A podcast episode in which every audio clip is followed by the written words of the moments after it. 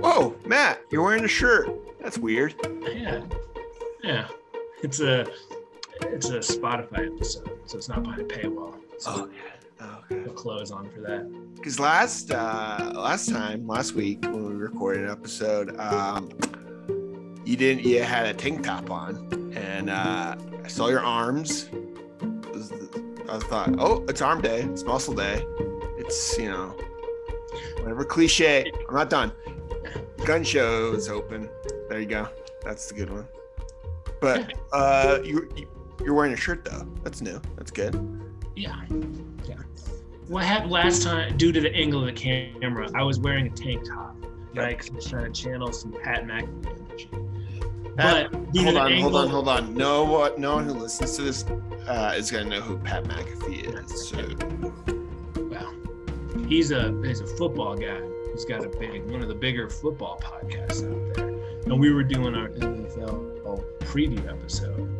So I uh so, all right, I'll, I'll channel him. The guy he's famous for uh, being a little hyperactive, I guess. He wears a tank top and kind of stands up and paces around and talks about God knows what, you know. Mhm. And like uh, so I was like, I'll wear a tank top, and it'll be funny because Peter will be like, "What are you, you know, whatever." But through the angle of the camera and the laptop, it just looked like I wasn't wearing a shirt. You could see my shoulders and the microphone kind of, and so it was just kind of weird. It looked like I just not wearing a shirt. and And you're. then he it up in such a way you could tell he was horrified, was and it ruined the joke. And I was okay. I'm gonna. So I just I went upstairs and put a shirt on. So it didn't really work. I mean, yeah, we weren't recording, but it was just you know the Zoom camera came on. Someone's joined the meeting. All right, good. Good to see my friend. Good to see my buddy. Talk about you know football books, whatever. And then I was like, whoa, didn't have doesn't have a shirt. No shirt. No shirt this time. I didn't know if you had sent like a text message or an email that said Hey, no shirt. no, hey, no shirts, no shirts tonight, and I and I, I missed it, and I just thought, oh man, did I miss out? Because I, you know, no filter. I just said, are you wearing a shirt? And you go, yeah, and I didn't see it. So The only shirtless book podcast. That could be an angle if we ever get desperate. yeah, man, The only shirtless book podcast. Yeah. What? Hmm, I don't know. I'm gonna have to workshop that one because I don't know the angle for that. Just attract all the people who uh, are less intellectual, more aesthetically inclined. You know. You know what they call that? Call it the old honey pot. Mm, That's how mm. you get, you know, that's how you get more ladies to listen. I think that's how you get bears too. To get the bears, right? The honey. I don't really know. Winnie the Pooh. Winnie- Hey, do you think we're only we're how many other podcasts do you think can do turn around and do an Edith Wharton House of Mirth episode right after their football episode? Well, Hey, I think the only way to is it a first? yeah to do that is to do it. And with that, another sentence of uh, rambling. Welcome to There Will Be Books podcast about books. And this week, Edith Wharton. I'm Peter, joined as always by Matt. Matt, we are heading into uh, the Gilded Age tonight on this Halloween night where we might have trick or treaters interrupting our podcast, but hopefully not. We both have our lights off, so uh, don't interrupt. That would be rude. Um, we're heading to the high society of New York, the pressures of uh, the upper crust. Um, we read for uh, last month the House of Mirth by Edith Wharton was our uh, book that we that was nominated. Then we both selected. We had not either of us had read any Edith Wharton, correct? Mm-hmm. Yep. And I wanted to start here. I didn't really have uh, too much of background with her. What were your like? Not so much expectations, but when you heard Edith Wharton, what did you think? Like back in the day, Back- uh, before we read this? Yeah. well, I mean, I'm talking like high school, college, I just wasn't interested because it seems it was like the you know the presentation of it and just kind of what it's about. Mm-hmm. You know, the dissection of high society of 1905 New York just seemed deathly dull. But she'd been popping up a lot in uh, you know comparisons to Dawn Powell and in uh, essays of you know book critics and reviewers that I like and have read, and she came up a lot as one of the best authors America's produced. You know, and so I figured, hey, it's about time. And I think we both kind of came came to it. We both nominated different Edith Wharton books in our mm-hmm. selection process, so it kind of just felt like time. I'm glad we did. She, it's, it's funny.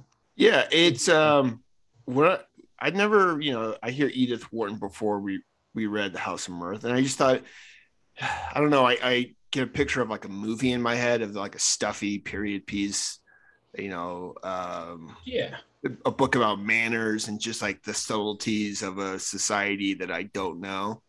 And to be honest yeah. with you, that doesn't really appeal to me. Yeah. Um, but that is not really what this novel is about or what you get. Um, I guess to start with, I was shocked about how kind of still relevant this book is. Yeah. In a lot of different ways about uh, striving for kind of position and class and the pressures of, you know, choosing, you know, you know who you really are versus what you're kind of expected to do all that kind of stuff all that all those elements are in um, the House of Mirth, and I, I was kind of stunned by how you could clearly apply this and teach this to a younger generation. For them, this book came out in 1905. You know, the past over 100 years, I feel like this book is still relevant. Do you agree with that? Yeah, yeah. I think it's relevant. Uh, I think you have to sell it. You know, you're you're a 15 year old who only likes Hemingway and adventure stories might not be ready for it, but it is good. I, I don't think you can force certain types of things on certain people. yeah, know, it's a more. I wouldn't like force the book, but I would say what I, what I took from it was more of the the pressures, um, and not so much like high society in New York during the Gilded Age or whatever. You know, the turn the the you know coming into the 20th century. It was more about even today, people are pressured into um, strive for things that maybe they aren't totally necessarily comfortable with, like money and oh. class and, and stature.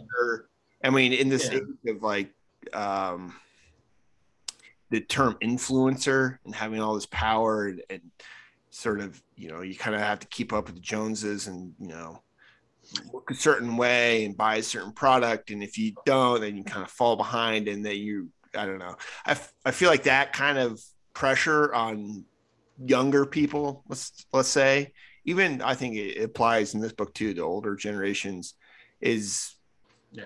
almost timeless as far as mm-hmm. uh, you're striving to be a part of a quote unquote upper crust society and the kind of the, the pressure you exert on yourself. I think is it you know the the settings and the kind of modes of you know change over time but i think that desire is still the same.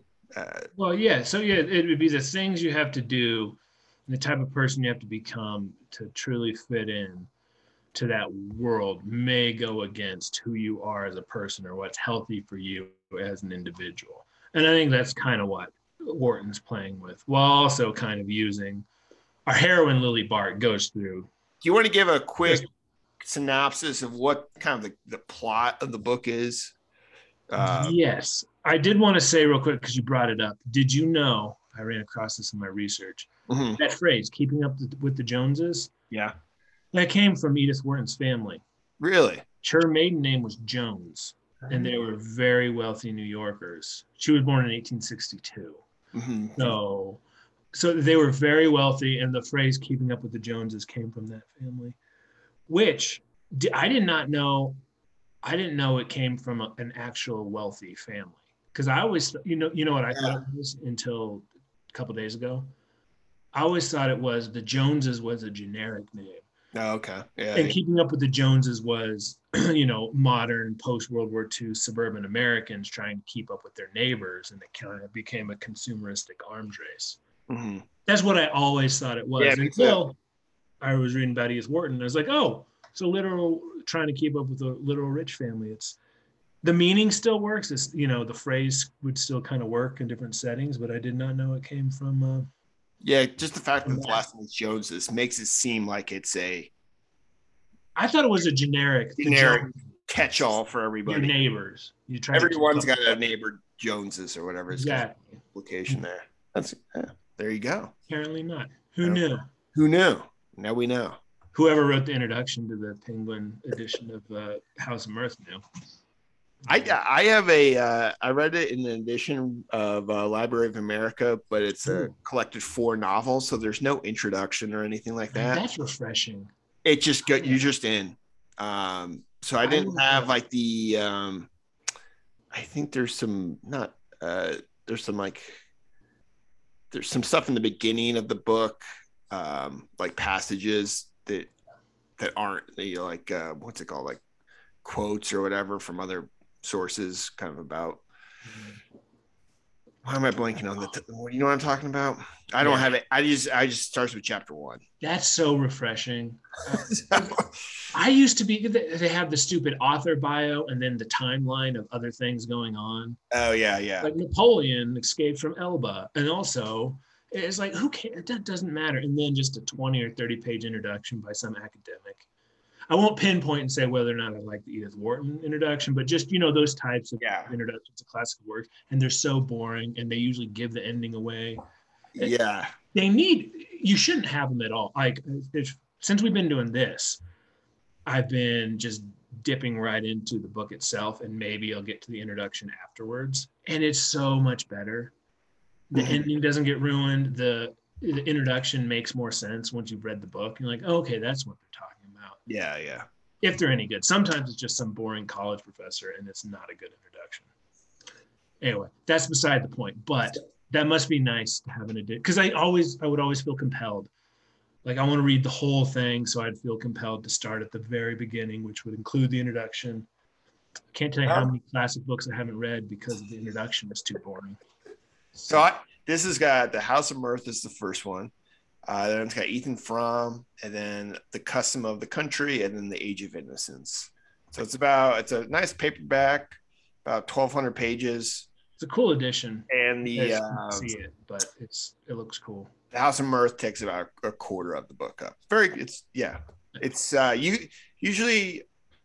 I don't get these very often. Like I have a Mark Twain one, but I usually have gotten them with they're the hardcover with the uh, built-in uh, bookmark and stuff like that. But this is the first paperback I've gotten of this, and I like it. It's good.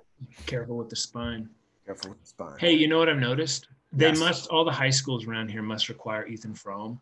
Oh, Because yeah. with the used bookstores I've gone to, I'd kind of check to see what other Edith Wharton they have, and it's always seven, eight copies of Ethan Frome. that's interesting. Like all this, well, it's all the students have to read it, and then they sell theirs. Yeah, that and you can tell when colleges too, like when a course. because they'll have the college bookstore sticker. Mhm. So So, yeah. all right. Lily Bart. What's what? What are we? Okay, What are we dealing with with this? Uh, Lily Bart is we're, we're talking New York upper crust, New York, 1905. Lily Bart is 29, a mhm. very beautiful, still a single woman. Basically, she she comes from a family that used to be wealthy and still has the status of wealthy people, so they run in those circles. But Lily's father kind of I don't want to say squandered. She doesn't go into what actually happened, but they're not materially rich anymore, but they still have the social status to hang in that circle. And so Lily is looking to marry rich so she can keep living the life she's grown accustomed to. And that's kind of where we start. It's a, you know, like you could, the basic elevator pitch would be society of manners. Woman is trying to find a wealthy husband so she doesn't have to live the dingy life. Her mother, Lily's mother, ingrained it in her. You don't want to be dingy Mhm. or poor, basically. So, but the catch with Lily is she's pretty and very capable of landing a rich husband, but she's also this is what makes her interesting. I actually like her. I think she's a sympathetic character despite her flaws. She wants to kind of live she wants to live the life of the upper crust that she's grown accustomed to. I can't really blame her for that. Yeah. But she also kind of wants to be free. For a, a woman back then, she like she gambles on bridge and smokes cigarettes occasionally. So she doesn't really want to marry. All that's left to her are kind of rich but like fat bores or just really boring like Percy Gryce, like a mama's boy. You know, it's not easy pickings. You kind of have to I don't know. What, what would you call it? Like I mean, she's a little bit she's unusual because you in this society she should have picked a husband by now. Mm-hmm. Um, and that is causing some the, the the fact that she hasn't has really there's as far as a plot, it kind of spurs things along just because. Yeah, we're we start and she's a little desperate. Yeah. And and she she kind of knows this, and she's actually kind of tactically she knows what she has to do, as far as you would even call it like springing a trap, laying a trap for these rich young men, so she can marry. But there's something in her which she also kind of doesn't want to do that, and she'll kind of self sabotage at the last minute. Like she has this um she has her sights set on this he's kind of a funny character. Like literally, he's a mama's boy, like a rich, but kind of a spoiled, weird, rich kid who's kind of egotistical and really into his what, what Americana. He's really into his kind of nerdy collection of Americana. Runs everything by his mother, but he's very wealthy. And he, uh, when we start the story, she, he is Lily's best option, and so she kind of she knows how to how to charm him, how to flirt with him she's pretty strategic about it. And so she has everything laid out and she knows what she has to do. But at the last minute, well, he's very religious and he wants to go to church, and any wife of his would go to church with him. But she, uh, at the last minute, pretends to be sick and goes to talk to this other man who she gets along with better, who's not as rich, but you, know she can kind of be herself around. So, and she kind of sabotages sabotages herself, and the marriage between her and Percy Gryce doesn't work out because she kind of she laid the groundwork and got it almost to the finish line, and then kind of something in her decides like ah, I don't want to. She, she's um, Wharton does a great job of. She's a very complex character. Um, yeah, she is throughout the book. She, her reference to her beauty, like she's not just beautiful; she's like there's power there in her beauty. It's and, very yeah, yeah and making men um, kind of do things that maybe would kind of jeopardize their status, you know, ruin their families possibly. um, yeah, women yeah, are, I think, um, kept at arm's length from her just because of that. She, she's she has this sort of um, unstable, I would say, uh, position when you meet her and throughout the book um, in this upper crust society. She, yeah, she's always. I don't think she's never comfortable um, with like, you know, her staying power. And as you go along the book, you, yeah. you understand why that that kind of is. And ultimately, I mean, not to go into too many spoilers, it's it's the downfall of her in this. Yeah, uh, well, I mean, we'll heads up, we'll spoil yeah. Towards the end, but, but just we'll, we'll give like a little general. Yeah, we'll give a little build up to it. So one of her other main problems is eh, like I'll just say as like a shorthand, there's something free in her that kind of rebels against what she knows she needs to do, which is marry for money. If she wants to keep living the lifestyle she grew up in, and she does, she enjoys it. She knows she does. She's not really willing to take a step down on the social ladder and work for a living, but she's not quite snobby. And, and so whatever the, the tension within her that knows she needs to marry somebody she probably doesn't even like for money if she wants to keep living this lifestyle or give it all up and be a bohemian or whatever. She doesn't want to do that either. So she's kind of it's an interesting character because I think Wharton uses it to highlight kind of the foibles and whatnot of upper crust society. But so the free part of Lily, yeah, who rebels against marrying young and stuff, it, it causes her to act in certain ways that people misinterpret. and she kind of sows the seeds of her own downfall, ironically and, and tragically, because she's innocent of the things that society accuses her of. So what she did, I mean, so the opening scene where she meets Lawrence Selden is kind of the. Would, Lawrence Selden is sort of the, um, the option that, that Wharton kind of provides her, uh, Lily Bart as, the, you know, he's not really Darcy. He's, part of the society, but he's sort of outside of it and critiquing it in a way. He's like Lily is. He yeah. he's not quite as wealthy anymore, but he came from that, so he can hang in those circles. But he's a lawyer, so he doesn't quite have the resources. He's Mr. Darcy-ish. He in in a he he's that kind of the roman in a in a romantic comedy. He'd be who she winds up with at the end he's mm-hmm. rooting for her to wind up with because yep. more simpatico intellectually, right? Yeah, they would they get but, along the best. They they have a they don't fit as far as well the, the politics of the society. Exactly. Well, you know, like as far yeah. as money and power, but as far as like a relationship, that's who she should pick. And that's what I mean. I was rooting for that. Yeah. And in, in a romantic comedy, they would wind up together.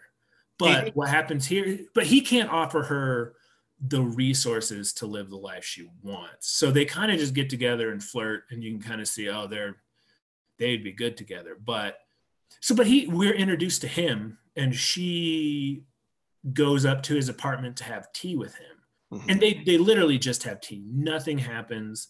Although in that sort of society, a single woman shouldn't go up to a bachelor's apartment but she does it anyway and she enjoys herself and she has a cigarette. It's kind of you know she's very risque for for women back then. She comes out and another rich character who's kind of in that milieu the owner of the apartments mr rosedale sees her come out and it kind of starts so it looks bad. It looks like she's been having an affair with this person and she denies it in kind of a clumsy manner to where the guy thinks like oh she she got caught in a lie basically.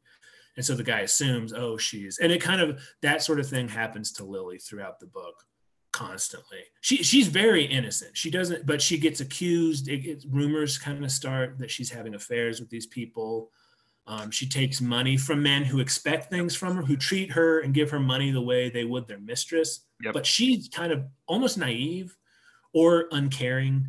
She just takes the money so she can keep living that lifestyle for another few months. Mm-hmm. and doesn't she doesn't do anything with them. She's not their mistress but it just it looks bad. And the other society people start gossiping.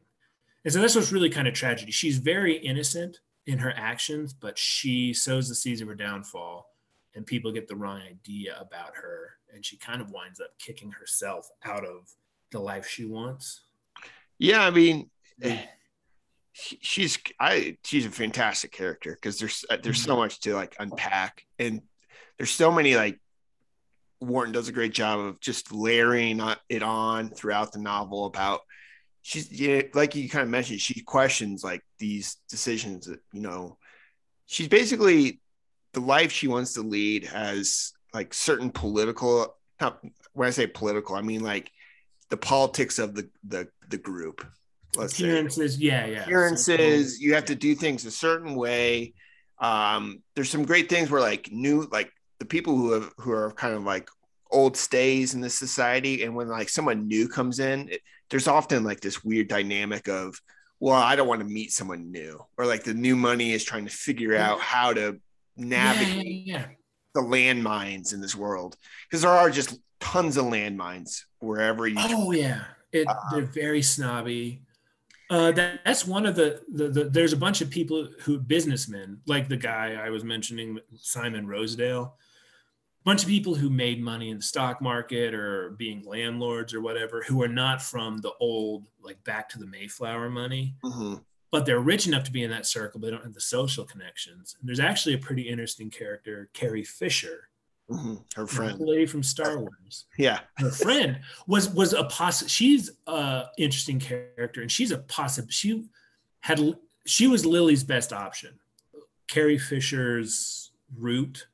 Mm-hmm. So Carrie Fisher is a divorcee who actually kind of did the things Lily was accused of, like had affairs and and whatnot, and kind of didn't have the resources after she got divorced money wise to hang in that circle but what she did is she used her connections and served as kind of a social liaison to the new money people.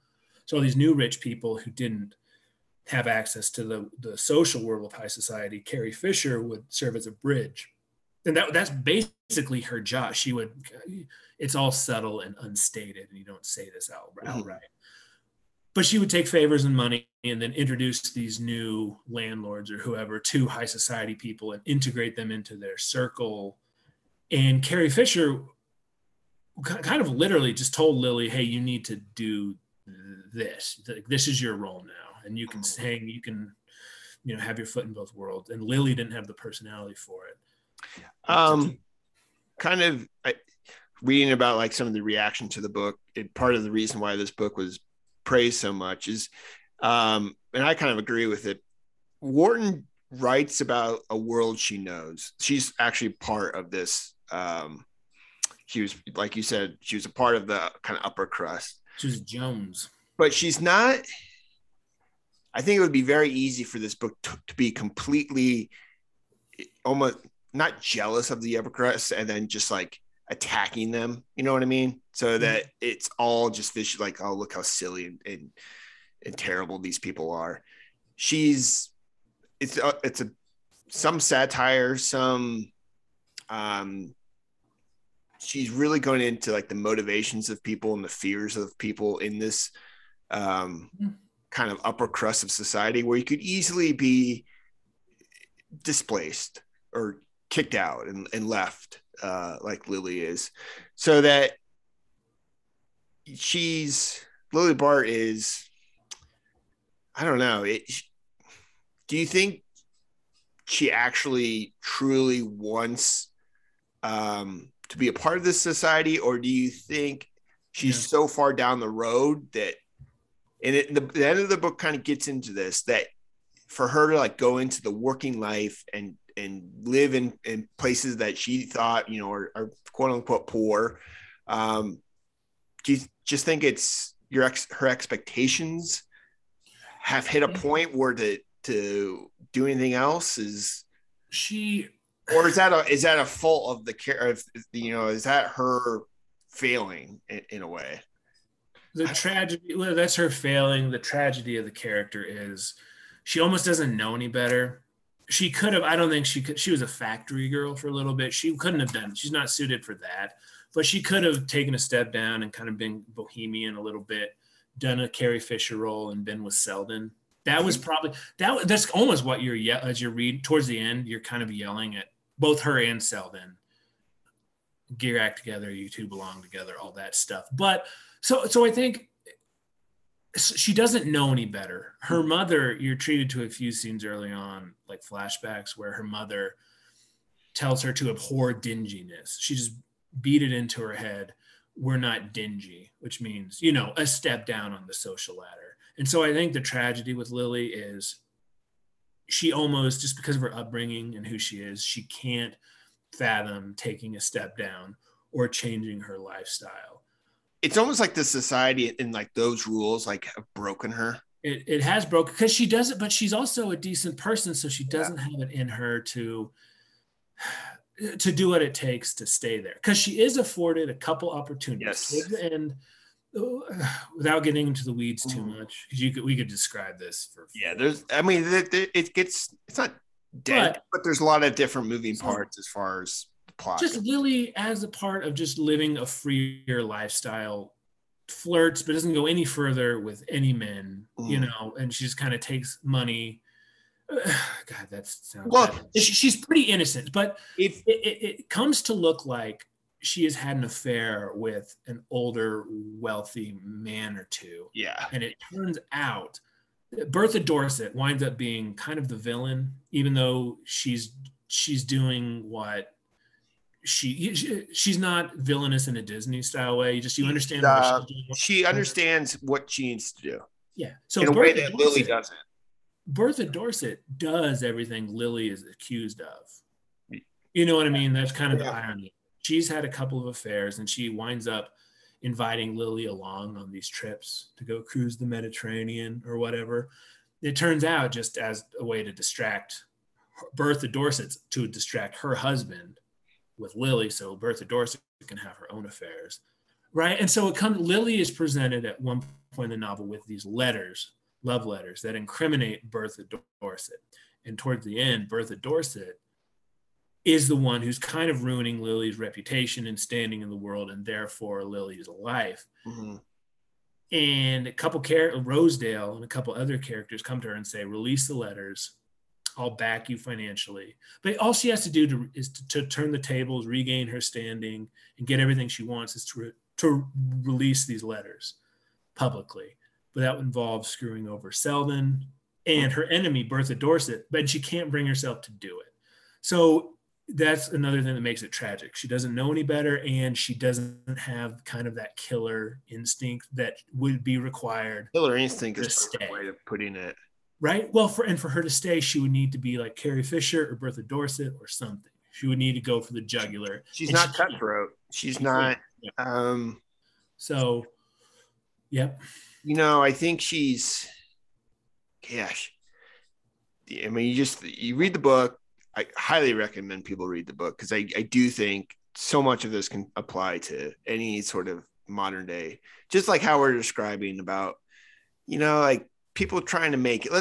When I think about this, I'm like, you know, go to Hollywood or go to X, Y, and Z of, of, places where people are. You go there and you go, you know what, I'm going to make it, or I, I you know, these are the people I want to be around. They're all successful. They all appear, appearingly look successful, right? you you wouldn't disagree. They all have money. They have these. Yeah. They have seasons where they do things like no one no one really lives like that. And I think Wharton is kind of hinting that they're kind of silly. All these people, if they actually oh, lost, oh, yeah. if they lost their status in this, they couldn't work a normal job. They couldn't. They've built up a not a fake reality, but a they kind of have to keep up the appearances of dressing well yeah. and throwing parties, or else it'll all collapse in a way. Um, so it is a critique of that, but yeah, yeah. I don't want to make we we kind of. I wonder if we make it sound almost too much like a soap opera in our in our retelling of this, but it's it's funny. She's she's making fun of that world. She's not it, but it, you know but, what I mean, it, it, she's she's critiquing that world, and but it's it's more. It's also I it, it is a critique, but it's also it is really a tragic because it winds up being tragic. Lily says things where you're like, ah, oh, man, you really shouldn't.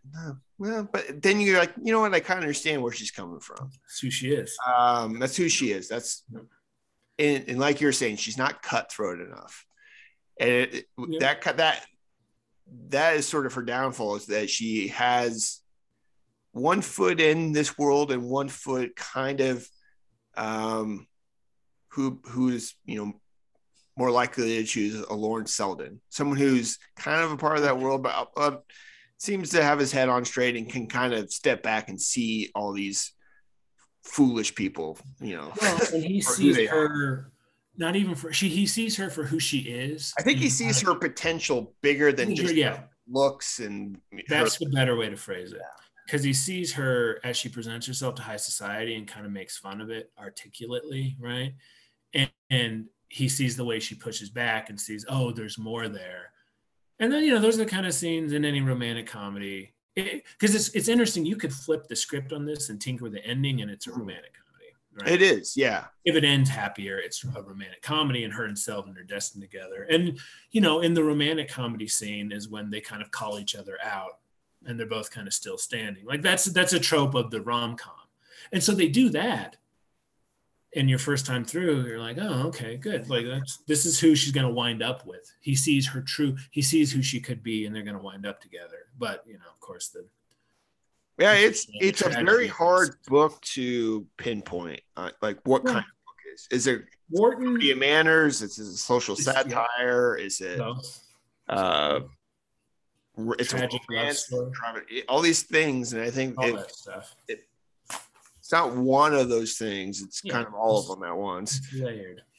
Let uh, me say so. Wharton kind of gave the gave the game away later. She wrote an introduction to the 1930 a version in the 1930s. Oh, I saw that. Yeah, 19. right. So, but here's what she says. Right, people asked her what the book was about. she wanted to critique the frivolous the, the frivolous society she grew up in. And so she says a frivolous society can acquire dramatic significance only through what its frivolity destroys, i.e., Lily, right?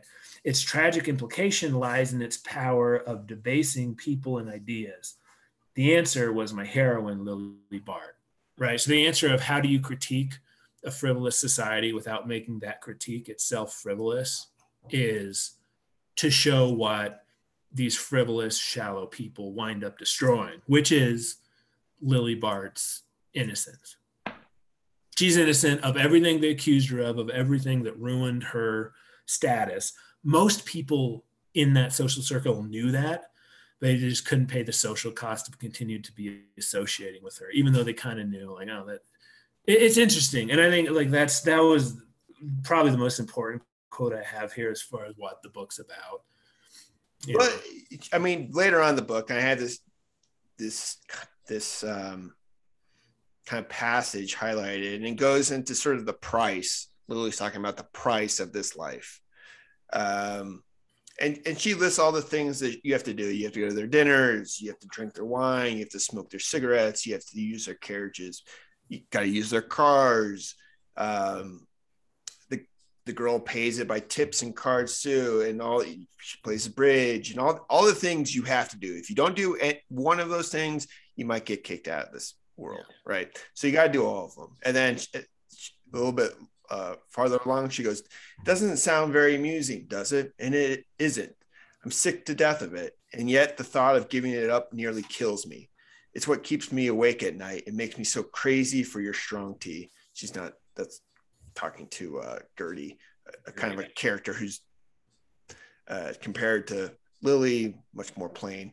Um, she goes on from that, and that's that's kind of the tragedy of it. She's she's mm-hmm. addicted to it. She um, yeah. she can't pivot to something new. She can't. This is what she kind of knows, and what she's actually she's pretty good at the game of of this society with mm-hmm. with a couple uh, exceptions. She's not cutthroat enough. She's not willing to throw other people under the bus. She's not. She, I think she has um, kind of too much pride to sort of just because she has offers, like we said, to marry a very rich, boring person that she wouldn't mm-hmm. really like or enjoy. She, she could have, yeah. She could easily have stayed in this world. Um, well, and had she not lost her money, had she just inherited money. She would have been fine. But it's the fact she her both her parents died and they mm-hmm. she lost the money. Um, that that's kind of her yeah. She could have kept afloat had she inherited a bunch of money on her own, but she didn't have that. She had the taste for the lifestyle, but not the resources, basically. And she, you know, um, there's a big part of the book with her, uh, not big part, but uh, her kind of wealthy aunt who yeah. she gets on the wrong kind of on the wrong side of um, her stuffy old aunt yeah her stuffy old aunt sort of buys into the rumors about her mm-hmm. and mm-hmm. doesn't really she hears yeah he doesn't rumors. will her that much money essentially he basically uh, gets disinherited from her aunt because she she stood to inherit money when her aunt dies and her aunt never really got it either mm-hmm. her aunt was kind of a you know, stuffy old woman and she was shocked to hear that that the rumors that Lily was gambling, you know, yep. like that just shocked her. And series of things, and owed quite a bit of money, and yeah, those are all true. um, but, but it just got back, and the aunt interpreted it in the worst possible way, and the aunt dies, and then Lily is basically disinherited. So, yeah, due to rumors, which I love. I love a book where the the agency of like the main character gets like oh their whole life gets off track. It, it's very dramatic, it's very tense. It's a lot stuff just starts happening to you. You're like, oh, she did not intend for that to happen. Mm-hmm. You know, she didn't see those consequences coming on, and it just sort of kind of kind of snowballs from there in some sense. But it's really a, like an effective when stuff starts to, uh, yeah. I don't know, kind of come back to her and, and well, sad, but it's also makes for you know good, good storytelling. I think. Well, that's the secret to good drama. You can't yeah. just have a book where everything goes perfectly for the character. Yeah. Yeah. Um, but yeah, there's, I don't know. I was, um, it does have, I mean, it does. What do you think of Wharton as a, a writer? Is it, She's good. She's funny. good. Yeah. She's subtle, funny. It like, for example, let me read one of these quotes I have. This is when she's kind of preying on Percy Gryce, the lame mama's boy, right?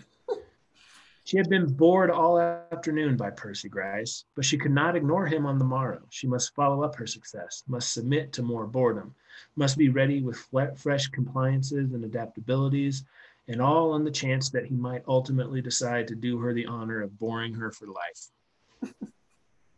You know, that.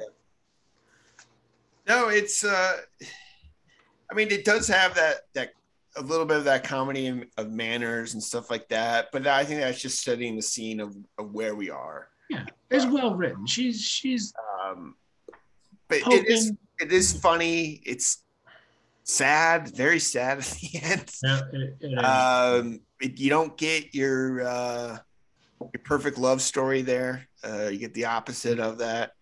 Um, but I think, I mean, this book when when it came out sold did like really well. crazy amount. it sort of it's her second book, and it sort of made her, uh, you know, made her name a figure in the literary scene. Um, and reading it, you can definitely see why. It's there's there's just a lot to unpack. I think if I read it a second time, uh, you would notice things. You know, I think from the very beginning, stuff is getting layered in about how the how the world works and how certain characters are their motivations, and I think you would pick up on stuff and be like, "Oh, okay," because then you're because there are quite a few characters, and it takes a little while to kind of um, realize who's who, I guess. And by I think by that point, you might miss some of the individual traits that people have because um, yeah. you're introduced so many people kind of in a short ter- uh, period of time. Um, so I, I, I do think it would probably be uh, beneficial to reread it at some point just to kind of oh, yeah. get all the um, what Wharton's doing in this in this kind of upper society and how she's dissecting people and how you know how, what are the rules of the game that you have to play by and all that kind of stuff that's all in here and i think it you know at any time since then there there's you know similar societies where you're trying to get fame and well, not fame but like wealth and status. And you have to go through hoops and you have to you have to think about your appearances not only of yourself but who you hang out with and all that kind of stuff. And i just think that is sort of a timeless thing for certain people. Yeah. Uh, right here's here's here's my thoughts on that. I think what what could be used wharton paints her world the world she grew up in and kind of moved in with kind of a, a very very sharp eye a lot like Dawn Powell did exactly yep and i think that's kind of what the best novelists do especially satires. certain types of satire are just really staring at your world and your circle and just describing it as you see it, stripped of any romanticism or anything like that. Just kind of here's people and what motivates them. There's no good guys or bad guys. It's just how it how it goes down. And that's what Edith Wharton did to her circle. It's what Dawn Powell did in New York a couple decades later. And I think what contemporary literature needs more of are people to do just that. It's kind of what I was hoping fake accounts would be. It came close. I think it's from what it sounds like is where Sally Rooney fell a little short. You've read her, I. Well, but, but what, so what I'm saying is, to, to whatever your social milieu is, mm. just take a sharp eye to it and dissect it, kind of like this. It's easier to say than to do. You have to be really talented and a really good observer of human nature. But I think contemporary lit fic has gone the way of autofiction and being in one person's head versus yeah. stepping back. Can you write five to 10 characters plausibly and get their motivations down and describe your world, your social setting through fiction, through a character being drawn through it? or can you only get into a mannequin of yourself and just kind of meander around thinking your own thoughts on the page does that make sense Yeah. Like, that's kind of what i think missing I would add Lily Bart is she's flawed, right? And I think to, in uh, today's book, she would have this like distance, and she would be the first person, and she would just have all these witty things, and she would have all the quote unquote correct takes, right, about this. yeah It'd be in her head and she'd she'd I don't. I think that's where it goes wrong because Lily Bart is a fully fleshed character where she has thoughts where where you're like, no, that's kind of selfish or that's kind of like you know whatever but but they make for a well-rounded no well not i don't know well but like there's multi levels to her so Yes. she feels real and she doesn't feel like a talking piece for you Exactly. important right exactly yeah And well and who, like- who it's not yeah it's not like we're all angels reading this. When Lily's selfish, like we get it. We Yeah, probably yeah. act the same way. You know what I mean? It's not. She's not. She's not extra bad. She's no no no no She- person, and you kind of. I you get why she does what she does. Like, yeah, I get it. I get it. And she actually, I probably would have released the letters. Like, she's probably a better person than me. Push came to shove, like I, I probably would have. You know, she wouldn't release the letters because it'd be yeah have a bad effect on people, you know, on other people. I, I'd, I'd probably do it to be honest with you, but she it's the thing in life where i feel like too much of uh not too much but sometimes you can get into a habit maybe as a writer where you're trying to write a book which you know who your readers are and you're going to appeal to them on the most basic level right? You're going to have them say all the things about the certain topics and the certain politics um, and they're all going to be the correct takes and they're all going to be like oh yeah we're all going to pat each other on the back and be like oh yeah we all think that way right modern Oh, House of Mirth would uh, Lily Bart would have the right opinions politically. yeah and they would all but you'd only be in her head. what makes it No. so great is there's the, the conflict inside of her um she i mean there is the criticism of i think in a modern telling of this she wouldn't so desperately want to be a part of this high crust society right at the end of the day i think Oh, that's where her change would be and she would see how silly it is but in this book she gives her life for, for it you know because of the mistakes that she's trying to to, to uh, be a part of this this kind of silly world, I guess. And I just wish there would be more stories where it's the characters are more vulnerable. Yeah. Does that make sense? Yeah. Where it's not so there's the the not every character is very like sharp and quick witted has like this this you know Yeah. their guard up all the time because I don't think people always have their guard up and they have conflicting thoughts and they have thoughts that are different. You know, I did, I just wish there was a little bit, I don't know, when I'm reading, Well, I- don't know, I, I Sally Rooney, I don't want to like pile on, but whoever, um, I, I just don't, I don't like the trend of like, oh, I know who my readers are and they'll like this because this is the quote unquote correct take. you got to have a little more courage to well because what Wharton was doing what what happened to Lily kind of had to happen for her to make her point Yep. about that society. Uh, Back to the thing about the frivolous, like to show how frivolous a society is, you have to show what their frivolity destroys. So you would have to have the courage nowadays to have a character like Lily fully realized and to have that society kind of crush them or, or to have, to- I don't even to have your your heroine crushed by the mores and this be be a good person who follows all the rules and is a morally good person to be ultimately crushed by those moralizing people i think you could do it because there are all sorts of flaws in modern modern society especially well kind of like the the brooklyn literary literary world. Mm. so a satire an eagle-eyed satire of that world would i think be great but i don't think it'd be received well and i have a hunch. It's kind of uncharitable and i haven't read all of lit you know i there's there might be stuff like i want out there but i have a hunch a lot of the people who go the journalism to writing novels based in brooklyn type book write that sort of thing. They don't necessarily have anything to say or want to critique the society too much. They want to belong to that society. And so what you do is you write autofiction where everybody kind of has the same morals and looks down on the same people. And that's the extent of your story is hey we're all in this together and we all look down on the same people.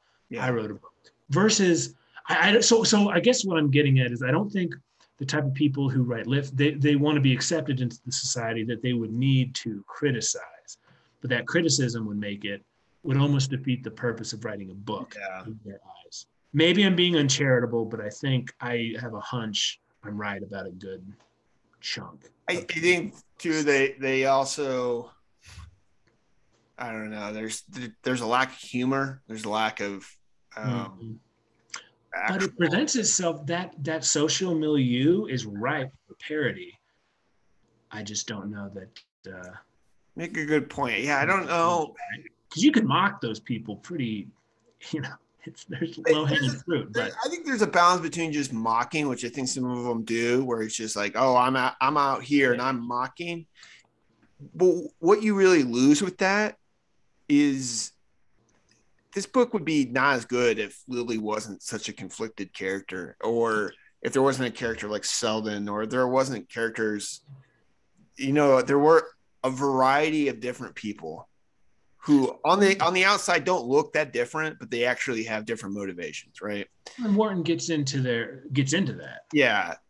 But if you're just this sort of like, oh, let's make a general claim about it, I think it just oh, yeah. oh, it, I think then you're we're all just patting each other on the back and saying, "Oh, look how silly this, um, this, these people are in this world is," which it does that. But at, you are all kind of like, I kind of get why you want to be in this world.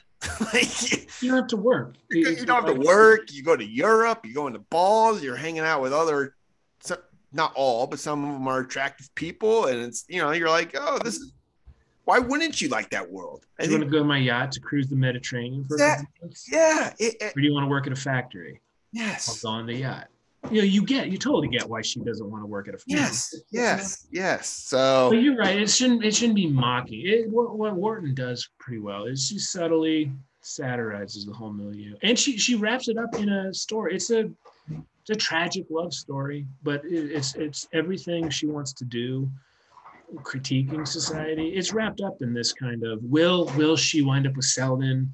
Will I she think, marry Rosedale? You know, it's it's a, yeah. it's a romance plot, plot loosely. My final point is, and this is why I think this book works, is instead of just it's easy, it would be easy for us to just um, criticize Lily for wanting to make these decisions to stay in this or to, you know, just to criticize the high society or whatever. But what uh, Wharton does is she actually cares about the reasoning behind why why would she ask she kind of asked herself why would you want to jump through the hoops per se to stay in this world? Which which i don't think a lot of contemporary novels do that often. They ask they just criticize the person for jumping through the hoops. They never ask why would you want to do that? Um, and i think that's that's the key is to uh, you know as a writer think about other people and why they do things don't think about why yeah. you would do the thing not just yeah but why why do people do certain things that seem on the surface to be self-destructive yeah. and all these kind of things so well, that should and that should be a basic tenet of a good novelist right mm-hmm. there's another thing you've kind of gotten away from uh, you know you have care, plausible characters that are other than yourself. Exactly. You can even disagree with them, but you render them plausibly. You create motivations for them. You create backstories. You create all these things, and that's what this book does. It does that very well. So, um, did you? I didn't have any sort of takes on adaptations. I know there was a Gillian Anderson one. So yeah, I was about a week or two away from finishing the book and I was flipping through and I saw that the an adaptation is streaming. And I uh-huh. was like, good, I'll watch that before we record the episode. Great, you know, it's available. And then I finished it and I looked for it maybe a couple days ago and it was gone. Oh no. just gone. And that's why and you always make every time you see my DVD collection, you always make fun of it. It's like that's why people have it because you don't just they don't just yank your DVD collection right. Yeah. So House of Mirth with Gillian Anderson and I, I believe Eric Stoltz is Selden, somebody like that. Okay. I think it's it's ripe for another uh, adaptation. They could do it. That, that one I think came out 20 years ago or something like I think Yeah, 2000. I'm gonna Uh, if it pops up again, I'll watch it. But it this seemed, yeah, it's totally right for another. You could- you the BBC you could um, adapt it from that time period, or I, you can kind of. I, I don't know if you would. It'd be tricky to mess around with it a little bit too much, but um. So anyway, I didn't really have any takes about who I'd want.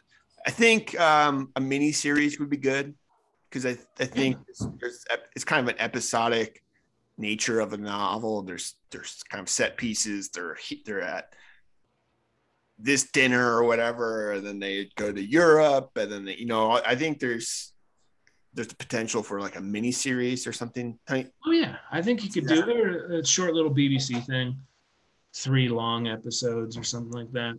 Yeah, I'm surprised it hadn't been done. yeah. Mm. It's um I Lily Bart.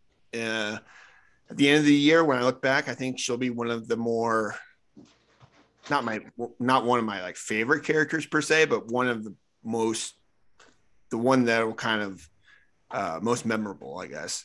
Yeah. Um, characters. This was uh, we'll break out. We, we've talked about it a couple months ago. We'll do the book Oscar thing. Yeah, but I would say Lily Bart as far as creating a a uh, memorable character, a rich character.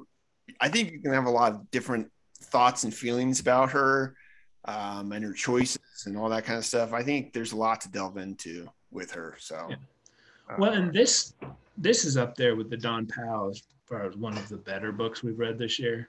yeah, I agree. Of Mirth, Wicked Pavilion, very good. Yeah, you stuff there.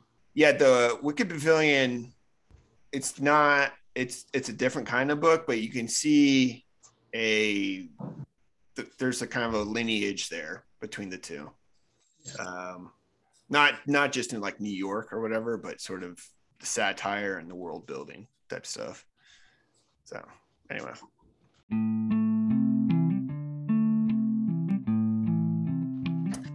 uh i don't have any I think I've kind of given all my uh, thoughts there uh, on uh, the House of Mirth. I highly recommend it. It sounds like you highly recommend it, Matt. Um, any final thoughts? Any final quotes? Anything?